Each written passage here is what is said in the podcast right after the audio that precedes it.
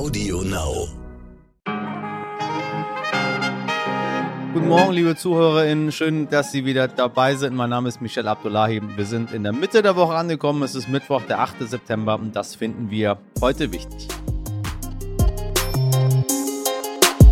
Liebes Publikum, geben Sie in der Suchmaschine Ihres Vertrauens doch einmal den Hashtag diesmal grün ein. Darunter haben sich viele KünstlerInnen zusammengeschlossen, die bei der kommenden Bundestagswahl die Grünen wählen möchten und auf der anderen Seite viele Stimmen, die genau das auf jeden Fall verhindern wollen. Ich bin in dieser Hinsicht äh, natürlich neutral, aber habe mir für heute direkt mal einen Gast von den Grünen eingeladen, Jakob Blasel, der uns in unserer Serie die zweite Reihe berichten wird was genau er denn im Bundestag vorhätte, falls er gewählt wird. Und falls Sie das erste Mal heute dabei sind und sagen, warum hat er die Grünen eingeladen? Nein, wir haben alle Parteien eingeladen und senden jetzt nach und nach äh, die ähm, jungen PolitikerInnen ähm, der Parteien, die sich im Deutschen Bundestag befinden, mit denen ich gesprochen habe und noch sprechen werde. Also auf eins können Sie sich immer verlassen, dass wir hier immer das gesamte Spektrum versuchen zumindest für sie abzubilden äh, und dann auch natürlich dazu auch hier und da eine Meinung haben. Die müssen sie ja nicht teilen. Außerdem blicken wir nach Paris, wo heute sechs Jahre nach den furchtbaren Bataclan-Anschlägen der Prozess startet mit fast 1800 ZeugInnen und einem Gerichtssaal, der für mehrere Millionen Euro extra gebaut wurde.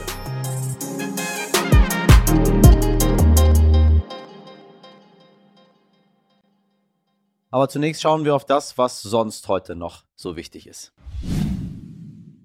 Geimpft oder nicht geimpft, das dürfen ArbeitgeberInnen von Beschäftigten in Kitas, Schulen und Pflegeheimen künftig fragen, hat der Bundestag beschlossen. Allerdings gilt das nur, solange die epidemische Lage von nationaler Tragweite gilt, also vorerst bis Ende November. Abkehr von der Inzidenzrate, auch darüber hat der Bundestag gestern abgestimmt. Künftig ist die entscheidende Kennzahl für Corona-Maßnahmen, wie viele Menschen mit Covid-19 in Krankenhäusern sind. Welche Schwellenwerte genau gelten, das müssen allerdings die Bundesländer selbst festlegen. Auch da hat der Bundestag dann doch wieder alles in die Hände des Föderalismus gelegt und der wird mit Sicherheit auch da Chaos veranstalten, aber das kennen wir schon. Ein Übergangskabinett, das haben die Taliban in Afghanistan ernannt. Premierminister wird der wenig bekannte Mullah Muhammad Hassan Ahund. Hinter der Ernennung steckt auch die Strategie der Taliban nach außen zu zeigen, dass man einen Staat regieren könne. Darüber haben wir, wenn Sie Details interessieren, in Folge 94 mit einem Afghanistan-Experten gesprochen. Ein Klimaschutzministerium, das hat Griechenland neu eingeführt. Der dazugehörige Minister ist neben der Bekämpfung der Klimakrise auch für den Zivilschutz verantwortlich. Hintergrund sind die Waldbrände, die in diesem Jahr in Griechenland besonders stark gewütet haben.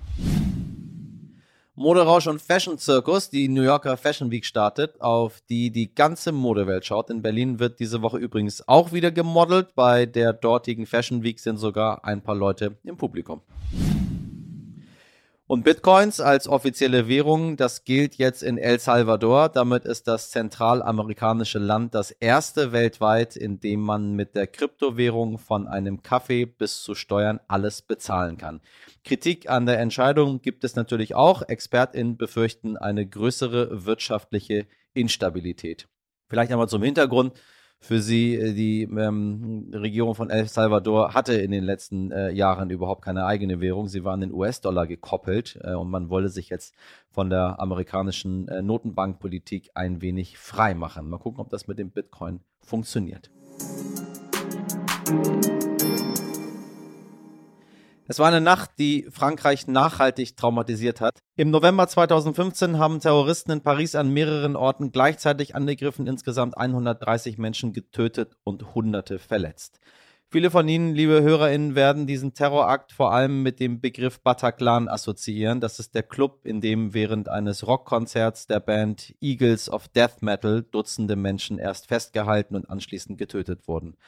Heute startet der Gerichtsprozess, der diese Nacht und ihre Folgen aufarbeiten soll. Viele der Überlebenden und Angehörige der Opfer leiden nach wie vor und erhoffen sich Antworten auf Fragen, die sie sich seit fast sechs Jahren stellen. Meine RTL-Kollegin Elke Büchter war langjährige Frankreich-Korrespondentin und ist aktuell wieder vor Ort, um den Auftakt dieses aufwendigen Prozesses zu begleiten. Liebe Elke, was genau ist an diesem furchtbaren Novemberabend vor sechs Jahren passiert? Der 13. November 2015 ist für die Franzosen ein rabenschwarzer Tag in der Geschichte. An diesem Abend haben Attentäter 130 Personen getötet, fast 500 verletzt.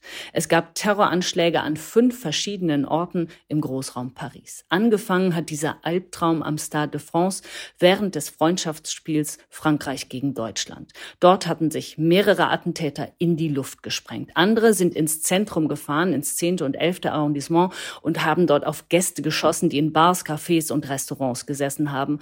Und dann gab es eine Geiselnahme im Bataclan, einem Konzertsaal. Alleine dort sind 90 Menschen gestorben. Es war das erste Mal, dass keine einzelne Gruppe angegriffen worden ist, sondern im Prinzip alle Franzosen und das aufgrund ihres Lebensstils. Und das hat das Land bis ins Mark erschüttert. Elke, du hast lange in Frankreich gelebt. Was hat dieser Anschlag mit diesem Land gemacht? Die Anschläge haben Frankreich zutiefst verunsichert. Jeder fühlte sich plötzlich als potenzielles Ziel. Alle fühlten sich unsicher. François Hollande, der damalige Präsident, hat den Ausnahmezustand ausgerufen, noch am Abend des 13. November. Der hat die Rechte der Bürger enorm beschnitten. Es gab auch große Kritik. Insgesamt hat dieser Ausnahmezustand aber fast zwei Jahre lang gegolten. Die Bevölkerung ist dadurch ein wenig gespalten. Viele Muslime fühlten sich plötzlich unter Generalverdacht und den nächsten Anschlag hat dieser Ausnahmezustand auch nicht verhindern können. Das war 2016 in Nizza auf der Promenade des Anglais. Weitere Terroranschläge hat es ja auch gegeben. Und auch heute besteht noch eine extrem große Gefahr. Dieser Prozess findet unter enormen Sicherheitsvorkehrungen statt. Du nennst schon das Stichwort und den Grund, weshalb wir heute wieder über diese Anschläge sprechen. Heute ist der Auftakt zu dem Prozess. Wie wird dieses Gerichtsverfahren denn innerhalb Frankreichs gesehen? Für Frankreich ist dieser Prozess enorm wichtig. Er wird hier nur der Jahrhundertprozess genannt. Fast 1800 Nebenkläger sind vertreten. Der Saal wurde extra gebaut für diesen Zweck, hat 7,5 Millionen Euro gekostet. Das Urteil soll erst nach fast neun Monaten fallen, Ende Mai 2022. Es gibt 500 Aktenordner mit Ermittlungsergebnissen. Geladen sind auch hochrangige Politiker, zum Beispiel der damalige Präsident François Hollande. 300 Angehörige und Opfer werden fünf Wochen lang über das Erlebte sprechen und haben jeweils 30 Minuten Zeit dafür. Man rechnet mit 14 Aussagen pro Tag. Es wird extrem emotional und während des gesamten Prozesses haben die Beteiligten psychologische Betreuung. Äh, aber sind die meisten der Attentäter nicht bereits getötet worden? Äh, wer genau wird denn angeklagt? Insgesamt stehen 20 Islamisten vor Gericht. Hauptangeklagter ist Salah Abdeslam, der einzige Überlebende der Attentate vom 13. November. Sechs der Angeklagten werden wohl in Abwesenheit verurteilt. Man weiß nämlich gar nicht, ob sie überhaupt noch leben und wenn ja, wo. Die Staatsanwälte gehen auf jeden Fall davon aus, dass es sich nicht nur um kleine Fische handelt. Ihnen wird vorgeworfen, die Attentate finanziert zu haben, Waffen besorgt zu haben, falsche Papiere besorgt zu haben und außerdem die ganze Logistik ausgetüftelt zu haben. Allen drohen Haftstrafen bis zu 20 Jahren. Die Frage ist, wird Salah Abdeslam aussagen oder nicht? Er stand in Brüssel bereits vor Gericht, weil er auf Polizisten geschossen hat. Dort ist er schon zu 20 Jahren Haft verurteilt. Hier fragen sich alle, wird er sich weiterhin in Schweigen hüllen oder zeigt er sich hier in Paris kooperativer? Aber das erscheint derzeit fraglich. Danke dir für deine Einschätzung, Elke Büchter, meine Damen und Herren. Wir sind zu frustrierten Aktivisten geworden. Das hat Jakob Blasel, der ehemalige Bundessprecher von Fridays for Future im vergangenen Jahr in einem Interview gesagt und gleichzeitig seine Kandidatur für den Deutschen Bundestag angekündigt. Und zwar wenig erstaunlich für die Grünen. Deshalb haben wir Jakob Blasel heute zu uns eingeladen. Denn, ja, wir sprechen in unserer Serie, die zweite Reihe, vor der Wahl mit Nachwuchspolitiker in aller Parteien, meine Damen und Herren, die im Deutschen Bundestag vertreten sind. Ich kann das gar nicht oft genug sagen, weil immer wieder gerne vorgeworfen wird, man würde so einige auslassen und nicht alle Meinungen zulassen. Nein, nicht hier bei uns. Ich kann das ab und Sie können das auch ab. Und gemeinsam schaffen wir das schon. Wir möchten von Ihnen wissen, von diesen jungen PolitikerInnen, von diesen Menschen, die den Nachwuchs der Politik darstellen, die vielleicht in Zukunft äh, regieren werden oder in Regierungsverantwortung sind, wie sie das Zusammenleben in diesem Land gestalten wollen und was ihnen besonders wichtig ist. Und von Jakob Blasel wollte ich natürlich auch wissen, wie er das genau gemeint hat mit den frustrierten Aktivisten und wie er die weitreichenden Klimaziele, für die er als Friday-Aktivist auf die Straße gegangen ist, als Politiker umsetzen möchte. Herr Blasel, ich grüße Sie. Moin, moin. Was haben Sie für Erinnerungen an Ihren Auftritt bei Hard Aber Fair vor zwei Jahren? Ui, äh, ich bin froh, dass das nicht mein einziger Talkshow-Auftritt war. Äh, ja, war mein erster und ich war auch sehr jung, um da mit den anderen in der Sendung zu sitzen. Und ich sag mal, meine Erinnerungen waren sehr positiv. Ähm, aber äh, wenn ich mir das so im Nachhinein anschaue, ist mir vieles schon ein bisschen peinlich. Ach nein, nein, nein, das ist, nee, es ist, äh, ich war ja auch bei Hart aber fair, da ist mir auch vieles peinlich. ja, weil, weil man, weil man so viel lernt seitdem, auch wie man Dinge besser rüberbringt und das war ja sozusagen ähm, der Anfang von dem, wo ich irgendwie öffentlich gesprochen habe. Mm, und seitdem mache ich, glaube ich, vieles anders. Müssen junge Leute mehr in, äh, in die Sendung eingeladen werden, weil es bleibt ja immer eine Ausnahme. Es ist mir einfach im Gedächtnis geblieben, weil es wurde natürlich überall vermeldet und äh, der junge Jakob Lasel, äh, ein Schüler bei Hart aber fair, ähm, hat sich aber nicht besonders viel verändert. Es sitzen immer noch die gleichen Leute in den Talkshows. Was, was muss sich da ändern? Ähm, also was sich sicherlich ändern muss, ist, dass die Stimmen von jungen Menschen mehr gehört werden.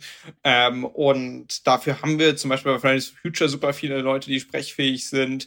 Aber auch von anderen äh, Jugendorganisationen und so weiter gibt es natürlich super viele Leute, die eine Meinung haben und die, denen auch wichtig ist, was politisch passiert. Und wir haben allgemein das Problem, dass junge Menschen natürlich immer irgendwie im Hintergrund stehen, weil in den, sage ich mal, etablierten Strukturen äh, sitzen eigentlich immer Menschen, die schon irgendwie sehr alt sind und irgendwie schon tausend Dinge vorher gemacht haben, bis sie wirklich in den Entscheidungsstrukturen sitzen. Und das ist natürlich auch ein strukturelles Problem, äh, wenn es darum geht, ähm, irgendwie über die Zukunft unseres Landes zu entscheiden.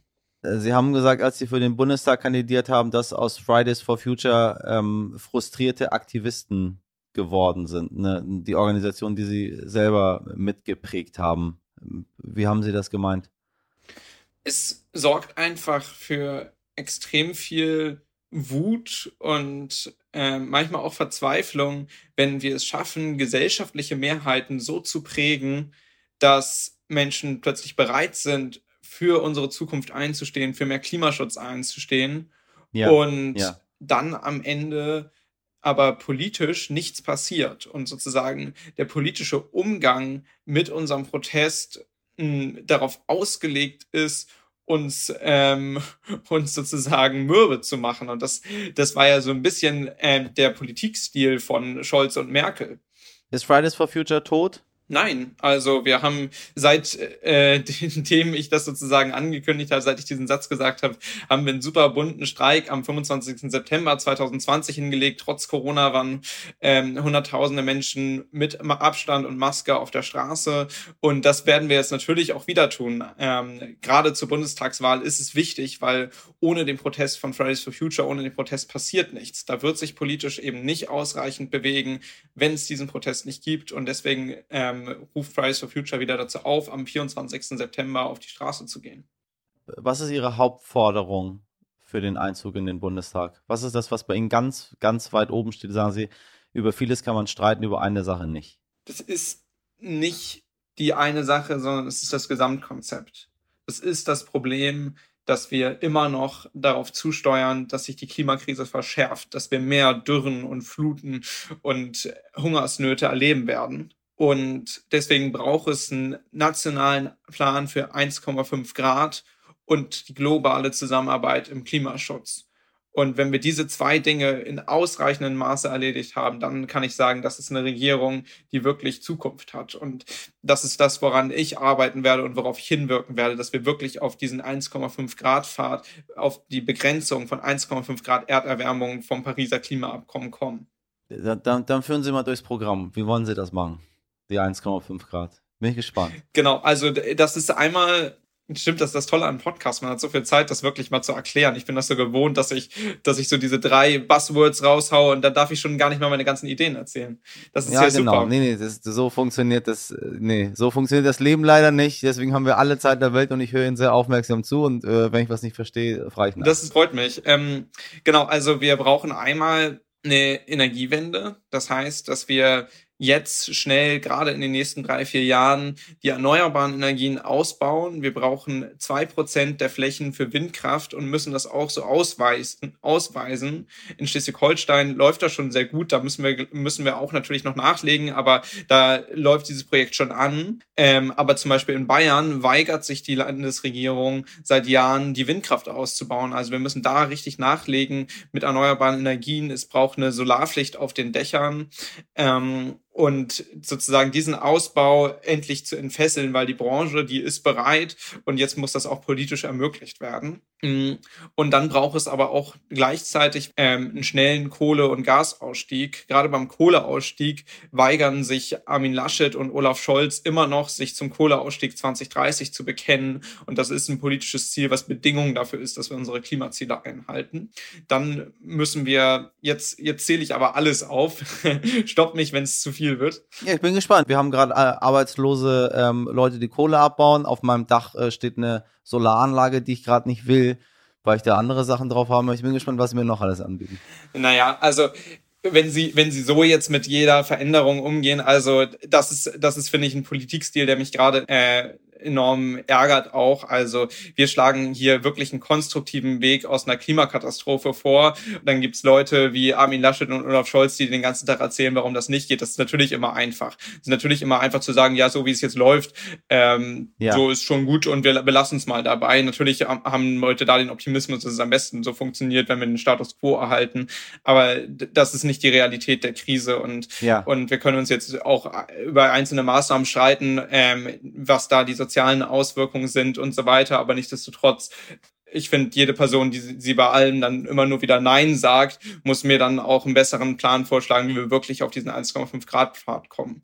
Und das ist jetzt sozusagen der Energieteil, das ist aus meiner Sicht der wichtigste. Sie hatten ja vorhin gefragt, was nicht verhandelbar ist. Hm, gleichzeitig müssen wir auch eine Verkehrswende hinbekommen. Das bedeutet zum einen, dass wir stark in den Ausbau von Bus und Bahn ähm, investieren. Ja gerade geht das meiste Geld, ähm, auch gerade in den letzten Jahren, geht eben in den Straßenbau und geht eben in den Neubau von noch mehr Straßeninfrastruktur. Und sicherlich, wir brauchen gerade noch Autos in dem Maße, wie es, wie es der Status quo ist. Aber wir müssen schauen, wie wir die nächsten Jahre wirtschaften wollen. Und da wollen wir ganz klar in Schieneninfrastruktur und in Busse investieren und Straßen eben erhalten, aber ähm, gerade Autobahnen jetzt gerade vielleicht größtenteils erstmal nicht weiter ausbauen, weil weil wir die Planungsressourcen, also es ist gar nicht mal nur das Geld, das, das natürlich auch, aber die Planungsressourcen, das heißt die Fachkräfte, die diese Projekte voranbringen, die brauchen wir gerade in der Energiewende. Ist Frau Baerbock äh, aktuell zu zaghaft mit ihren Forderungen, weil sie hm, vielleicht hier und da nicht anecken möchte und nicht alle äh, vergraulen will, dass es am Ende heißt, die Grünen, das sind immer die, die, die ist die Verbotspartei und die möchten uns Sachen vorschreiben, das möchten wir alle nicht. Und äh, jetzt muss sie ja versuchen, die gesamte Bevölkerung hinter sich äh, zu vereinen. Ist ja was anderes, in der Opposition zu sein, als äh, regieren zu wollen. Was, was denken Sie da als äh, doch noch mal deutlich jüngerer als Frau Baerbock? Ähm, ich habe da letztens das Triell ja auf RTL gesehen und da fand ich es ziemlich beeindruckend von Frau Baerbock, aber auch bedrückend im Gesamtbild, dass Frau Baerbock die einzige Person war da im Raum, die wirklich den Bürgerinnen und Bürgern ehrlich gesagt hat, was Sache ist. Nämlich, wenn wir die Klimakrise eindämmen wollen, wenn wir auf einen 1,5 Grad Pfad kommen wollen, dann müssen wir auch Sachen teilweise verbieten, wie zum Beispiel den, ähm, den Verkauf von neuen Verbrennerautos ab 2030. Das ist ja nicht von heute auf morgen, aber dass es da einen Prozess braucht, dass bestimmte fossile Projekte einfach nicht mehr stattfinden dürfen. Und diese Ehrlichkeit finde ich da extrem wichtig und ich finde da die Aussagen von, äh, von Annalena sehr, sehr klar. Und genau das hätte ich mir ehrlich gesagt auch, zumindest von Olaf Scholz, von Armin Laschet, muss ich ehrlich sagen, habe ich das gar nicht mehr erwartet, aber zumindest von Olaf Scholz gewünscht. Und Armin Laschet und Olaf Scholz stellen sich da eigentlich hin und machen nichts anderes als auch die FDP. Sie nicken nämlich und sagen, ja, ja, wir wollen ganz ambitioniert sein aber dafür braucht es eigentlich nur mehr Freiheit für die Wirtschaft und, ähm, und weniger Regeln und mehr Wettbewerb und dann regelt der Markt das schon mit der Klimakrise. Und ehrlich gesagt, der Markt hätte mir das 20 Jahre lang gerade beweisen können, dass er, äh, dass er auf diese größte Bedrohung der Menschheit reagiert.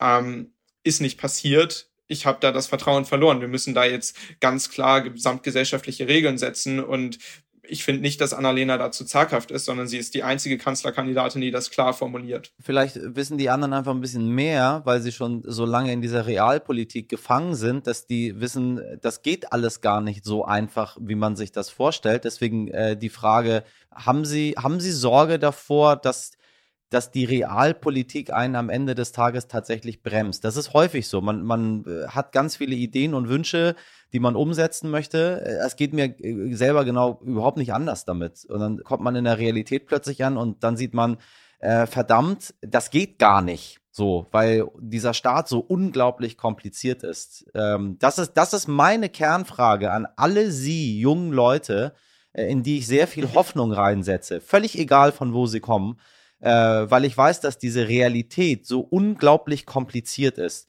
Man kann sie entwirren. Deswegen frage ich immer wieder, wie wollen Sie das entwirren? Ich würde vielleicht einmal kurz erstmal auf die Frage eingehen, ob das nicht vielleicht Armin Laschet und Olaf Scholz besser wissen. Nehmen wir mal an, das wäre so. Nehmen wir mal an, es wäre unmöglich, das zu verändern und dass die Strukturen so festgefahren sind, dass es unmöglich ist, noch auf eine 1,5 Grad Fahrt zu kommen. Dann wäre es ja eigentlich nur noch schlimmer, was die da abziehen, weil dann wäre es eine noch viel krassere Unehrlichkeit. Dann müssten sie doch eigentlich sagen, Leute, das mit der Klimakrise ist gelaufen. Wir, we are fucked. Baut die Deiche hoch. Das ist das Einzige, was ihr jetzt noch machen könnt. Ja. Ähm, so, das wäre dann die ehrliche Version. Aber sie, das ist ja dieses Paradox. Sie verkaufen einmal, dass wir noch was tun können und dass es noch möglich ist, auf eine 1,5 Grad Fahrt zu kommen. Aber auch dann dass dafür eigentlich nicht viel verändert werden muss. Eins von beiden muss ja gelogen sein. Und das ist das, was mich besonders aufregt. Und ehrlich gesagt, ich habe darauf nicht die perfekte Antwort. Ich habe Lösungsansätze. Ich glaube, dass man vieles anders machen kann, als es im Moment die Bundesregierung tut, als es im Moment das Parlament entscheidet. Aber dass es am Ende klappt, keine Garantie. Ähm, ja. Ich glaube fest daran. Aus meiner Sicht ist es die größte Hoffnung, dass wir eben mit einer starken grünen Partei ins Parlament ziehen und dass wir mit Annalena Baerbock als Kanzlerin ähm, eben diese Strukturen so verändern, dass wir wirklich von diesem Stillstand wegkommen und dass wir die Klimakrise wirklich eindämmen können. Aber selbst wenn das passiert, äh, kann ich nicht in die Zukunft blicken. Ich kann da natürlich keine Garantie abgeben, aber es ist für mich persönlich die größte Hoffnung, die ich habe noch. Jetzt haben wir ähm, die, die, ganze Zeit nur über Klima gesprochen. Das ist nicht Ihre Schuld. Ich habe nur Klimafragen gestellt. Äh, und Sie haben gesagt, das ist das, das Wichtigste, was Sie haben. Äh, das sehen wir hoffentlich auch alle so. Ähm, nur mit Klima allein äh, kann man ein Land nicht regieren. Wir haben noch sehr, sehr viele andere Dinge, die passieren. Und sehr nee. viele Menschen, die sagen, mir völlig egal, was mit dem Klima ist, ich habe so viele andere Sorgen. Ja. Äh, ich werde das alles gerne miterleben. Was ist, was ist äh, ihr, ihr, ihr zweitwichtigstes Thema, wo Sie sagen, da äh, möchte ich ein Hauptaugenmerk draufsetzen, äh, wenn ich denn in den Bundestag gewählt werde?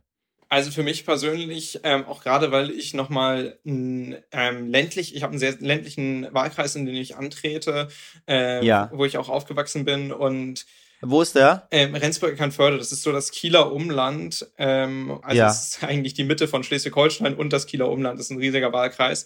Und was mir da besonders wichtig ist, ist einmal Mobilität auf dem Land, auch wie wir das eben schaffen können. Das bedeutet aber auch klimaneutrale Mobilität auf dem Land. Wir müssen dafür einmal jetzt die Weichen stellen, damit eben das Land sich dann nicht weiter abgehängt fühlt. Das heißt, dass wir die E-Ladeinfrastruktur auf dem Land jetzt aufbauen müssen, ähm, dass wir es schaffen müssen, dass Menschen auch ohne Automobil sein können, zum Beispiel äh, mit Bussen, aber auch nachts und abends mit Rufbussystemen. Das betrifft insbesondere ja auch ähm, RentnerInnen und äh, SchülerInnen, die zum Teil gar nicht selber Auto fahren dürfen oder können die abends oder nachts nicht selbstständig mobil sein können. Und das Zweite ist so die Daseinsvorsorge. Also wir haben zum Beispiel bei uns die Situation, dass die Finanzierung von ganz wichtigen Krankenhaus bei uns in der Region total ungewiss ist. Und wir müssen es einfach schaffen, dass der Staat in den Bereichen, die für alle wichtig sind, die wirklich zur Grundversorgung gehören, das sind Schulen, das sind Krankenhäuser, Kindergärten,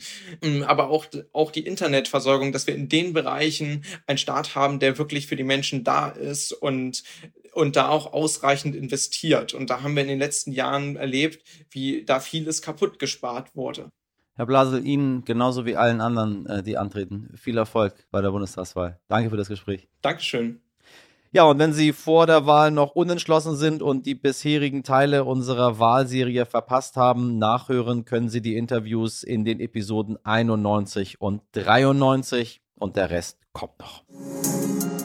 Heldin des Tages.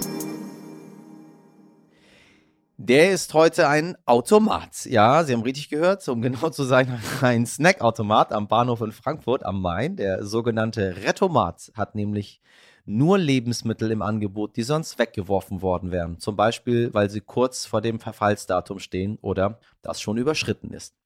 Ein Startup sammelt die Snacks im Einzelhandel ein und sorgt dafür, dass sie hoffentlich noch rechtzeitig gegessen werden. Na, da weiß ich ja, wo ich das nächste Mal mich selbst versorge, wenn ich mal wieder mit der Bahn in Frankfurt unterwegs bin. Natürlich ist es nur ein sehr kleiner Schritt gegen die tägliche Lebensmittelverschwendung in Deutschland, aber viele kleine Schritte Sie wissen schon, meine Damen und Herren. Und ich sage Ihnen ganz ehrlich, ich habe noch Milch bei mir im Kühlschrank, die äh, ungeöffnet war und zwar seit äh, einer Woche abgelaufen. Habe ich heute aufgemacht, habe ich getrunken, hat super geschmeckt. Hätten andere weggeworfen. Heute verabschiede ich mich noch mit äh, Geburtstagsglückwünschen von Ihnen, denn das Bundesverfassungsgericht ist 70 Jahre alt geworden. Happy Birthday an diese wichtige Institution der Demokratie. Wir, meine Damen und Herren, werden nächste Woche übrigens schon 100, also 100 Episoden alt. Wenn Sie eine Anregung für unseren Podcast haben oder uns vielleicht einfach nur gratulieren möchten, schicken Sie gerne eine Mail oder eine Sprachnachricht an heute wichtig.stern.de. In der Redaktion für diesen Podcast sind Sabrina Andorfer, Mirjam Bittner, Dimitri Blinski und Martin Schlack. Die Produktion hat Alexandra Zebisch für Sie übernommen. Morgen ab 5 Uhr bin ich dann wieder für Sie da. Abonnieren Sie uns, empfehlen Sie uns weiter, damit Sie keine Folge verpassen. Und jetzt kommen Sie gut in diesen Mittwoch und machen Sie was draus. Bis morgen, Ihr Michel Abdullahi.